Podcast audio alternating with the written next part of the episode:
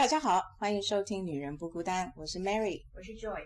啊，我们今天想要跟大家讨论一下稍稍严肃的问题哦，叫做界限。嗯，心理学家阿德勒有说过，所有的烦恼都是人际关系的烦恼。那我觉得一个人他从出生最开始接触到的人际关系，应该就是跟他的父母。嗯，所以我们是女儿，那我们今天想要讲的就是我们跟我们妈妈之间的啊这个。所谓的界限问题，嗯，Joy 有没有碰过什么是你觉得，呃，你希望跟你妈妈中间有一条看得到的界限，然后你希望她能够尊重那条界限，不要来踩到你的你的点，然后让你非常非常的不舒服。嗯，其实我到大概大学的时候才会有这个概念。嗯，那也不是界限的概念，那时候只是觉得好像有时候我们有一点点距离，反而会处得比较好。嗯，那呃，整个来说有两个阶段，第一个阶段是大学时期开始，我比较明显的意识到，就是我妈妈其实是非常重男轻女的。嗯，但是在出家门之前，没有接触到。别人家或者没有去跟同学聊天比较，就不会知道，所以我以为那是常态。嗯，那第二个阶段就是等我自己有孩子以后，我的老大是三两岁半以前是我妈妈帮忙带的，嗯，然后再发现对于怎么养育我的孩子，妈妈那一代跟我的想法差很多。嗯，那所以在这两个时期，我特别有感觉到有一点点界限，其实是对彼此都比较好。所以在你成长的过程中，你妈妈并不会对你有一些过分的要求，呃，让你觉得不舒服。讲高三以前住在家里的时候，嗯，对功课要求当然没有觉得什么不应该啦，嗯嗯，然后，但是我有感觉到有家里有一些资源的时候，都是就是先弟弟优先，嗯，那我还有一个妹妹，嗯，然后我跟妹妹都是要后面一点，嗯。但是因为我看我的外婆也是这样对我妈妈他们那一代还有舅舅们，所以我真的在那时候在我的世界里面，我以为都是这样子的。嗯嗯，我并不知道那就是重男轻女，我以为女生就是该这样子的。嗯嗯嗯，对，所以那时候我没有特别的不舒服。嗯，老老实说比较有意识是上大学。嗯，我的部分是我从小就知道我妈妈是一个非常强势的妈妈。嗯，我的爸爸是一个非常浪漫，然后他不太会理家。所以家里的财务状况其实是妈妈负担的比较多。嗯，虽然他们表面上一起经营同一家公司，但是财务的部分是我妈妈必须要去处理的，不管是借钱啊，或者是贷款，或者是呃怎么样处理公司内部的财务，都是我妈妈。那所以我妈妈基本上，我觉得她的婚姻状态她并不是快乐的，因为她要想办法到处找钱。嗯，她不是只有专单纯的做一个太太，做一个妈妈。嗯，那我爸爸是等于不受控的嘛，对不对？那我还有一个姐姐，我的姐姐是一个非常有自己主观意识的人，所以她也不能够让我妈妈控制。所以我妈妈从小就觉得，她唯一能够控制她，当然她不会嘴巴讲说我想要控制你，但是心里面她会觉得说，她唯一能够掌握的就是我。所以，呃，我从小到大，我什么东西都是听我妈妈的，比如说穿什么衣服啊。然后，或者是说，呃，到我大学的时候，我的发型应该是烫，或者是啊，应该是直的，或者是卷的，都是我妈妈做决定。可是你妈妈这样要求的时候，你有没有不舒服？我非常非常不舒服。那我我也会抗拒。可是当我抗拒的时候，我妈妈就会跟我说，嗯，她这么辛苦的人生，然后现在也跟我爸爸离婚了，然后我姐姐也不听她的。如果连我都不听她的，她很想去死。啊，可是你可以在别的事情上面听他的，但是头发发型可以自主吧？没有，他基本上就是要求所有的事情。哇，几岁开始啊？从你小时候开始啊？我本来就是一个比较温温和的人，所以我相信小时候他对我们的一些管教，就像你讲的，就是哦，对功课的要求啊，或者是对品格的要求，我们就很理所当然，就是这是我们家的环境，这是我们家的家规，我们就是听妈妈的。那到应该是到大学开始。我交了一个男朋友，是我妈妈不喜欢的。从那时候开始，他就非常非常的呃抗拒我这个男朋友，跟他就一直想要把我扭转回来。他觉得我如果嫁给那个男的，就会留在美国，那他就失去了我这个女儿。嗯，所以他就一直千方百计的，就是告诉我这个男的不好，而且他是百般的不同意。然后他就是希望我大学毕业一定要回台湾这样。所以从那个时候开始，他就那种想要叫我一直都是想要叫我听他的，可是我大概从那时候开始会想要有反抗。嗯，那我的反抗就是因为我住在美国，他住在台湾，所以我能够做的就是我不让他知道我在哪里。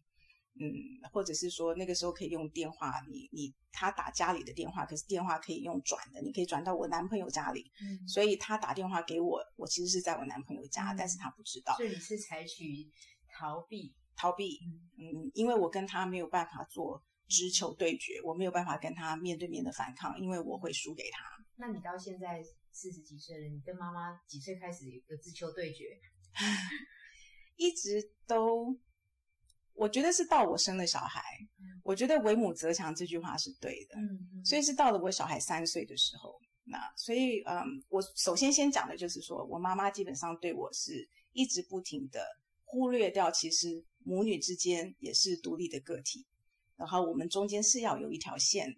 她一直不愿意承认这个事情，所以他一直干涉我的人生。例如说，我的先生有一半是啊、就说他挑的，他喜欢的。那当然我自己也喜欢，而且我就是说，呃，我很喜欢我的公婆，所以我觉得这是一个可以嫁的对象。嗯所以一路以来，他都觉得他的方法是对的，因为我一路以来都听他的。嗯，连先生也是多少算听他的。对然后我跟我姐姐，因为我姐姐其实是一个比较情绪化，然后呃，她基本上在感情方面一直受伤，所以当她在感情受伤的时候，她其实回来就是会对我妈妈有一些情绪上的发泄。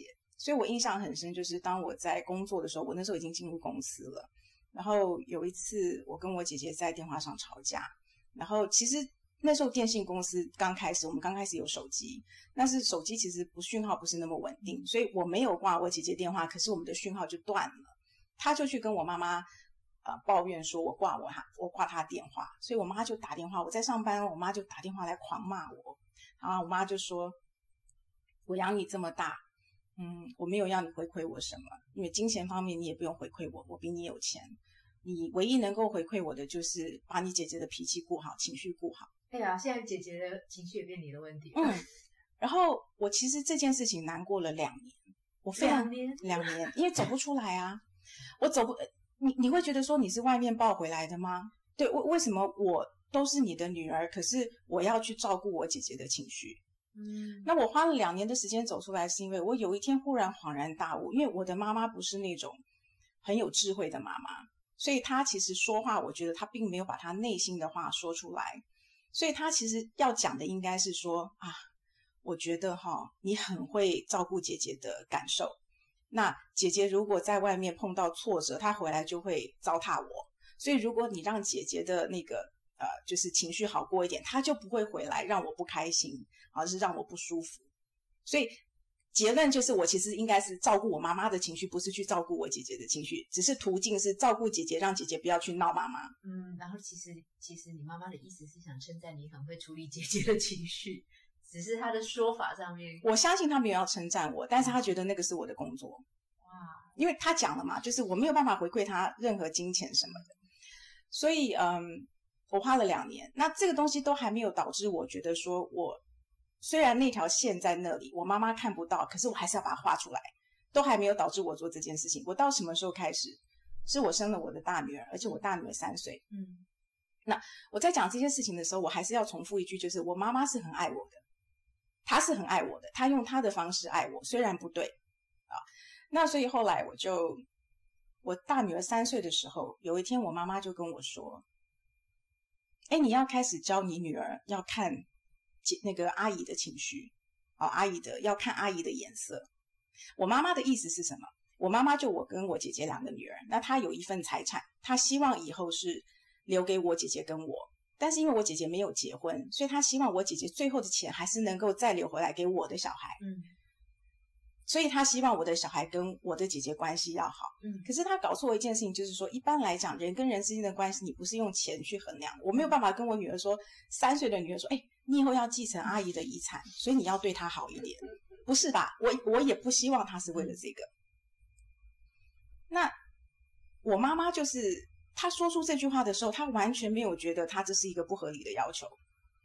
然后我当下就愣住了。我回到家里面，我想了好多天。我觉得，我除了我要看我姐姐的脸色之外，我现在还要教导我女儿去看我姐姐的脸色。我觉得我是疯了吗？对。所以我有一天我就跟我妈妈讲，我就说，其实我觉得我们的身份你好像错乱了。我说，我的姐姐是你的女儿，但是我的女儿也是我的女儿。所以，当你希望我的女儿跟你的女儿关系要好的时候，你其实要想想，我的身份现在也是一个妈妈，我也想要照顾我的女儿。我觉得我妈妈有愣了住，然后她可能有去思考这句话。那我后来怎么做？我到结婚三年，就是等于四年，生了小孩三岁嘛。我的每一个周末都是陪我妈妈跟我姐姐。我的婆家在南部，那我的先生是很好好先生，所以他都是陪着我。所以我们。所有周末的时间都是陪着我妈妈跟我姐姐。我姐姐喜欢看房子、看车子，所以我们每一次周末开车在路上的时候，经过公园，虽然我大女儿眼睛是看着公园，很想去，那我姐姐就会跟我大女儿说：“哦，不行哦，我们今天是要看房子，所以没有要去公园。”我可以忍受的原因是因为我三岁，我小孩三岁以前我都是家庭主妇，所以周末没有陪去公园，我一到五可以带他去公园，所以我不会在意说哦，周末一定也要去公园。可是这样子听下来，你就可以知道，说我姐姐对我女儿的关系，基本上她从来没有想要经营这一段关系，所以当然你不能够去期待我女儿跟我姐姐的关系要好。嗯。然后呢，我后来为了要跟我妈妈抗拒，我希望我能够让我妈妈知道我是一个独立的个体。我那个周末我就开始每一周每一个周末我只给她一天。嗯。但是我不是用。直截了当的跟他说：“哎，我以后周末只给你一天。我不是，我就是，呃，这一周就会跟他说，哦，我下个礼拜六那个女儿同学校同事，呃，就是有事情，所以我要去带她去参加。然后再下个礼拜，我就哦，下个礼拜天我们要去露营或是去哪里，所以我不能够陪你。那你会发现说，其实慢慢慢慢，他就会知道你周末只给他一天。可是因为你不是直截了当的把这个撕破脸，你拆穿来说，所以大家是很。”缓和的情况下，慢慢的接受这个事实。这你蛮有智慧的。嗯，你是不是那时候觉得，如果你直接说的话，妈妈承受不了，她会非常生气。但是如果让他成为一个既定事实的话，他就会习惯。对，所以我要讲的就是说，这个跟我们在我今天在女人迷看到一个叫做教会你身边的人如何爱你。嗯，其实我就是在教我妈妈，嗯，要知道那个线在哪里。嗯嗯，那我的底线在这边。我的女儿就是我的底线，但你用的是你对妈妈的了解，她能接受的方式，对，这很不错。你这个过程总共历经多久？呃，你就说两个两天变一天这个吗？嗯，我觉得就慢慢就变成从那时候开始到现在就是这样。所以你调整大概调整几个月，他就习惯了。他从来说女儿啊，你怎么忽然变那么忙？没有，从来没有点破。哇，所以意思是什么？意思是他也知道他是在。他也占我的便宜，没有啦，他也有他的智慧。英文叫英文叫 take for granted，我不知道中文就呃视为理所当然。对，可是你看，妈妈是同一个妈妈，为什么她对姐姐的要求不是这样？是不是姐姐很早就划清那个界限？对，虽然以妈妈的说法来说，姐姐划界划界限的方式让她不舒服。嗯，对。可是姐姐划了界限嘛？对对。所以姐姐是一个既得利益者，就是说，在她看到我跟我妈妈之间这样子的，我我妈妈一直的不停的。强迫我去听她的，然后配合我姐姐。她是一个既得利益者，但是她并没有尊重我。嗯，我姐姐到什么时候开始尊重我，也是一个独立的个体，就是到我开始跟我妈妈说不。嗯，我很难去跟你解释那个微妙的关系。我就是忽然发现说，原来人家以前说你要人家尊重你，你自己就要先自立自强。嗯，所以我姐姐以前虽然她是既得利益者，可是她很看不惯我什么都听我妈妈的。嗯所以，当我能够站起来反抗我妈妈的时候，虽然她就变成没有办法享受到我周末都陪她，可是她就是在另外一个方向，我感觉得到他其实是比较尊重我。嗯，应该早点做的，其实应该早点做的。对，但是我觉得每一件事情的发生，跟每一件事情它演变下来的结果，它有它的呃历程。嗯，那你太早时间做好像也达不到那个效果。嗯嗯，所以我觉得“为母则强”这句话是真的蛮厉害。嗯，我是为了我的大女儿。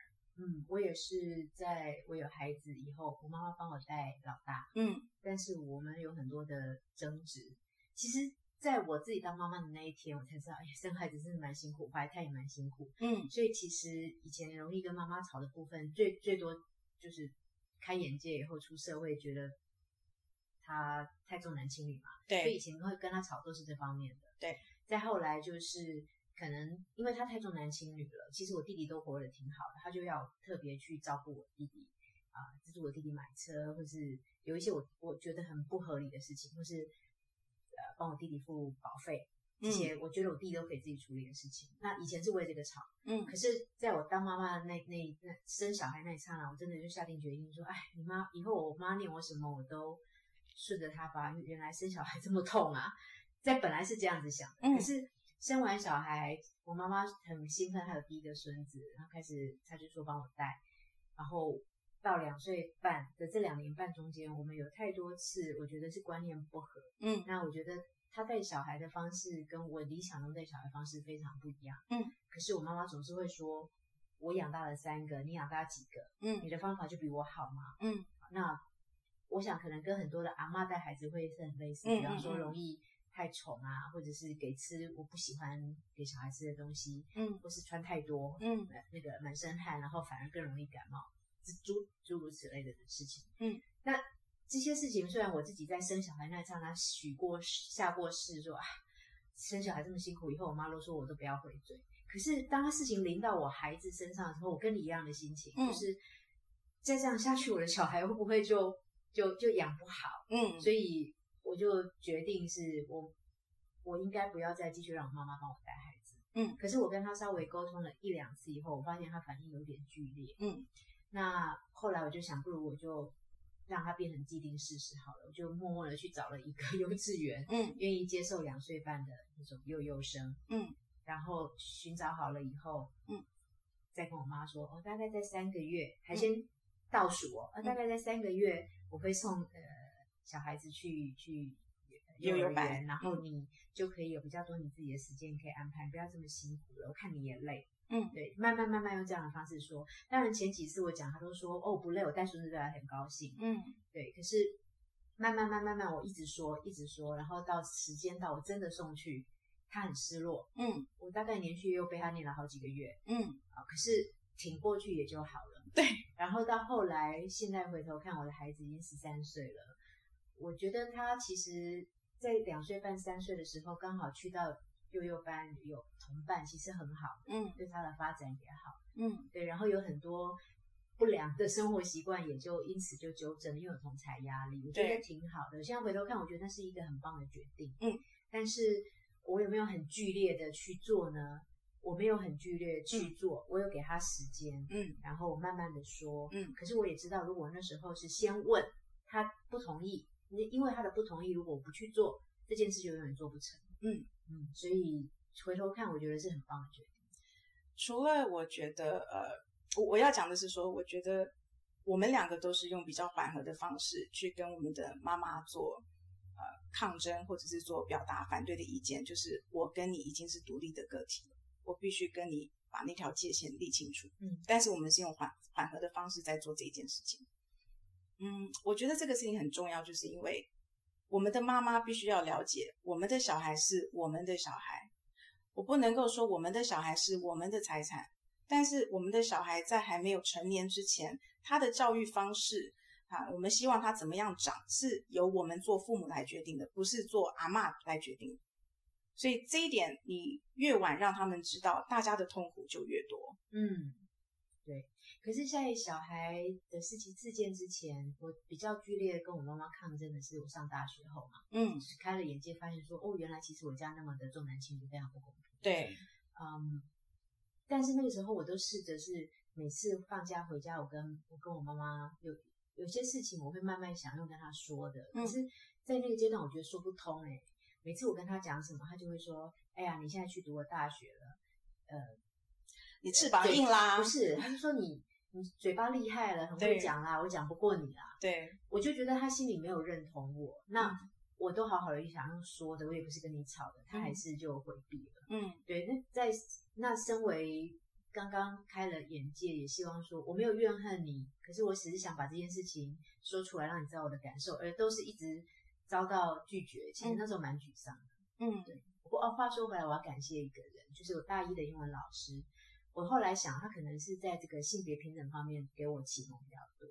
虽然他上课大部分是教英文，可是他连带的有时候会讲到一些这种观念，女性自己的女性自己要独立啊，自己的自主啊，还有就是有些时候你必须自己有主张，因为社会不会帮你主张，嗯，你自己主张，社会才知道你要需要这个。有时候别人不配合你，是因为他不知道你需要什么。嗯，对。那我我其实诚实的说，更多时候是我们自己都不知道我们需要什么。是不懂得主张，嗯，对，那我觉得他有给我到很好的启蒙，嗯，所以啊，对，希望有一阵子我可以再找到他，然后亲自去谢谢他，对我的人生有这么大的转变。嗯嗯，有他启蒙你的哪一件事情让你印象最深刻吗？哦，他启蒙我的，我我现在讲到的是性别平等方面的启蒙，可是其实这位老师对我的最大最大的影响是另外一个，嗯，就是我造成现在为什么人生。看似以以他人的眼光来说，好像看似人生很人生胜利组，很平衡，什么都有。没有，我不敢说顺胜利组啦，可是就是看似很平衡，什么都有。嗯，我有喜欢的工作，知道我的兴趣在哪边。对。呃，然后工作上面有成就感，然后我有家庭，然后有先生、公婆、呃妈妈还有孩子，现在都还算处的不错。嗯。然后经济状况靠自己的努力。可以照顾自己，还可以照顾两边的原生家庭，嗯，所以好像大家来看是需要的东西都有了。可是诚实的说，我是八十分哲学，对我看是什么都有，可是我每一方面都不是最杰出的，我可能都只有八十分。嗯，可是这是我的选择。嗯，那我选择八十分是因为啊，这位老师他在大一的时候给了我一个很大的震撼。嗯，我记得有一次，我本来就喜欢英文，嗯，所以准备起来没有觉得特别的辛苦。所以有一次的考试，我记得我花了大概一个礼拜准备吧。嗯，然后我自己觉得考的应该不错，可是怎么发考卷的时候都一直没有发到我的考卷。嗯，那老师就一个一个叫名字上去领，都发完了。然后这时候他就说，应该还有一些同学还没有拿到考卷的。嗯，那其他同学可以下课了，这没有拿到同学的考卷可以到前面来跟我领。嗯，那就只有我跟另外一位同学，刚好两个都是女孩子。嗯，然后他就问我们说，你们花了多久的时间？准备这个考试呀，嗯，我说我大概一个礼拜吧，嗯，然后老师说，其实你们比较晚发是因为你们考特别好，嗯，啊九十几分，嗯，他说，可是我很好奇你们花多久准备，我说一个礼拜，嗯，那他问我说，如果让你考八十分的话，你会准备多久？嗯，我说我可能五天吧，就少少个两天，嗯，他说，那我希望你下次考八十分，嗯，然后你省下来的这两天。你去读书，你去谈恋爱，你去看电影，去打球，做什么都好，嗯，就是不要读英文了，嗯。他说，因为呃，你你在这方面已经很强，嗯，可是你不要把你的人生看到只有这个东西，只有分数。尤其你现在是大学的阶段，应该是享受去大学生活，去看去这个他的他的字怎么样？去去扩展你的视野，去跟这个世界去认多认识这个世界的时期，这个时期太珍贵了。嗯，所以时间不要多花在读书上面。嗯，他是一个很棒的老师。呃，我那时候好惊讶，我从来没有因为考试好被人家被老师说你可不可以不要考这样好，然后你省下了时间去做别的事情去玩。可是我听了他的话，我我真的就是去做很多其他的事情，然后现在回想起来，我觉得好丰富啊。嗯，然后嗯，我一直到现在我还是一个兴趣很广泛的人，会不会是因为他那个时候的启蒙呢？嗯，所以我想这个。现在比较容易找到人了，Facebook 等等。对，我希望能够找到他，亲自去谢谢。嗯，很棒。我觉得这是很棒的八十分哲学。对他那个时候几岁？你觉得？诶，我大一的时候十九岁，不知道啊。他看起来那个时候很像四十吧。哦，对我最后一次回学校找的时候。他退休了，二零一五年退休了。我我说实话，你有没有发现，我们好像也是四十岁之后才开始有这么多的感慨？对耶，感慨。虽然这些启蒙都，或者是你看为母则强，我们是三十几岁的时候，嗯，可是四十岁回头看才发现，说真是做对了。对，但我的意思说，就是像你这个老师的那个年纪，就忽然之间对人生有好多的感慨啊，有比较多的体悟，然后就会希望跟年轻的人说。你你你可以有其他的方式，就像我们两个想要做 podcast，是的，我们的初衷也是希望，对不对？我们走过的路，有些人不要再冤枉。对对，我觉得这个很不错哎。嗯，没有，谢谢你邀请我做这个事情。那所以母女的界限，我们还没有什么要谈的啊，嗯，我想问的是，你跟你女儿现在相处怎么样？因为嗯你你一定特别不希望可以，你你你一定特别不希望重蹈覆辙嘛。对，所以你跟女儿的相处你是怎么样的心态？然后他们反应怎么样？那两个小孩都一样吗？我我两个女儿年纪差蛮多的嘛，所以一个还在国中阶段，一个已经大学了。我跟我大学这个女儿，我一直觉得我特别的亏欠她，因为她是我第一个小孩，所以我觉得嗯很多方法我都是用错了。对我还在学做妈妈，我曾经很多次跟他很诚恳的道歉，我跟他说我真的是第一次做妈妈，所以我可能太严格了，或者是呃太没有去替你想了，所以我觉得我的。有一些做法比较激烈，我我真的觉得很对不起他。那我觉得他是一个，他他应该是有感动，他并没有说出来，但是我跟他的关系越来越好。嗯，我觉得有倒吃甘蔗。那为什么会这样的讲法？是因为我整个心态完全转变。我举例好了，小时候我们一定会有我们所谓的呃，我们家有我们家的家规，对不对？我们每一个家庭，我们每一个家庭的家规。那我们家的家规就是假设。洗完澡，毛巾一定要挂回那个架子上面。这个东西我讲了五年，他不挂就是不挂。然后我就会有，比如说生气啊、骂人啊，或者是当下就把他叫来挂什么这个。反正原则上就是，他是一个非常坚持自我的，他不挂就是不挂。那我这是觉得蛮厉害的，因为我觉得我从小就是我妈妈说什么我就做什么，所以我蛮讶异他可以这么坚持自我。那我是到什么时候？我是到我有一个我我前任一个女老板。她的她又比我大十岁，所以他的小孩又比我大十岁。他就跟我讲说，不挂毛巾这件事情有这么严重吗？我也觉得不严重。不，我当时的想法是说，因为毛巾，因为他是每天洗澡洗头，他每天洗头，所以那毛巾很湿。你如果没有挂起来的话，它就是会臭。对，那你明天还要再用，我就觉得会卫生。对，不卫生嘛。所以我是以这个卫生方面去去看这件事情。那他让我这个老板让我觉得说。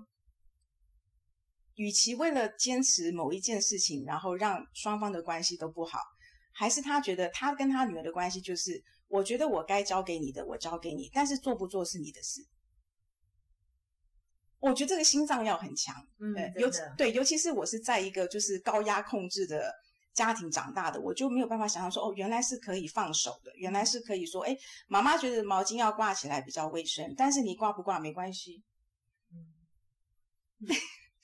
所以，所以我我我到后来是呃，到他上了大概高三吧，到上了大学，我慢慢发现说，第一，我要开始尊重他是一个独立的个体，所以我后面做的很多事情，我就是会变成是说，他今天跟我讲说，诶，他想要做某一件事情，我会告诉他说我的看法是什么，我分析给他听，我觉得这个优缺点在哪里，但是我会让他去做最后决定的人，嗯，因为我不想要去扛那个责任，嗯，然后你会发现，当你放下了。让他去做决定的时候，他会把你刚刚说的优缺点再重新思考一次，然后他会回来跟我说：“我觉得你好像讲的是哦，是对的。我觉得可能这件事情我就先不做了。”这样。嗯，你你从几岁开始让他自己负责任？我觉得真正开始是大一，但是我高三我已经开始有这样的概念，就是说他已经算成人了。嗯，我应该要放手。嗯嗯，对，很棒。嗯，我现在开始学应该不晚。对我，我发现有很多人应该，我周遭有很多朋友，嗯，我举例好，比如说我有一个很好的朋友，他是一个非常非常虔诚的基督徒，他就跟我说，他说他对他的儿子没有任何的呃，就是另外一半没有任何的要求，唯一只有一个要求就是他也要是基督徒。嗯，然后我其实我就觉得很替他担心。因为我相信这一件事情最后一定会是他们两个有纠纷、有争吵的一个最大的症结点。嗯，所以，我我觉得我就是陪伴吧，因为你你现在也不可能说事情还没发生，他也不会理解。嗯，因为我觉得当你说，哎，我没有要求，只有那个要求，那个要求就是一个最大的要求。对我，其实我婆婆跟我的先生的二哥，就是因为二哥改信基督教，他们就嗯。嗯，好好好几年都还在冷战，真的。对，不过我觉得二哥好孝顺，做了很多事情。嗯，难道就只有自己的信仰跟妈妈不一样，就这么的不能被原谅吗？所以婆婆也是要理解那个界限，就是儿子已经四五十岁了，那个宗教信仰是他的自由。是，嗯，对。哇，所以我们今天其实母女篇的界限，我都觉得可能讲十集都讲不完。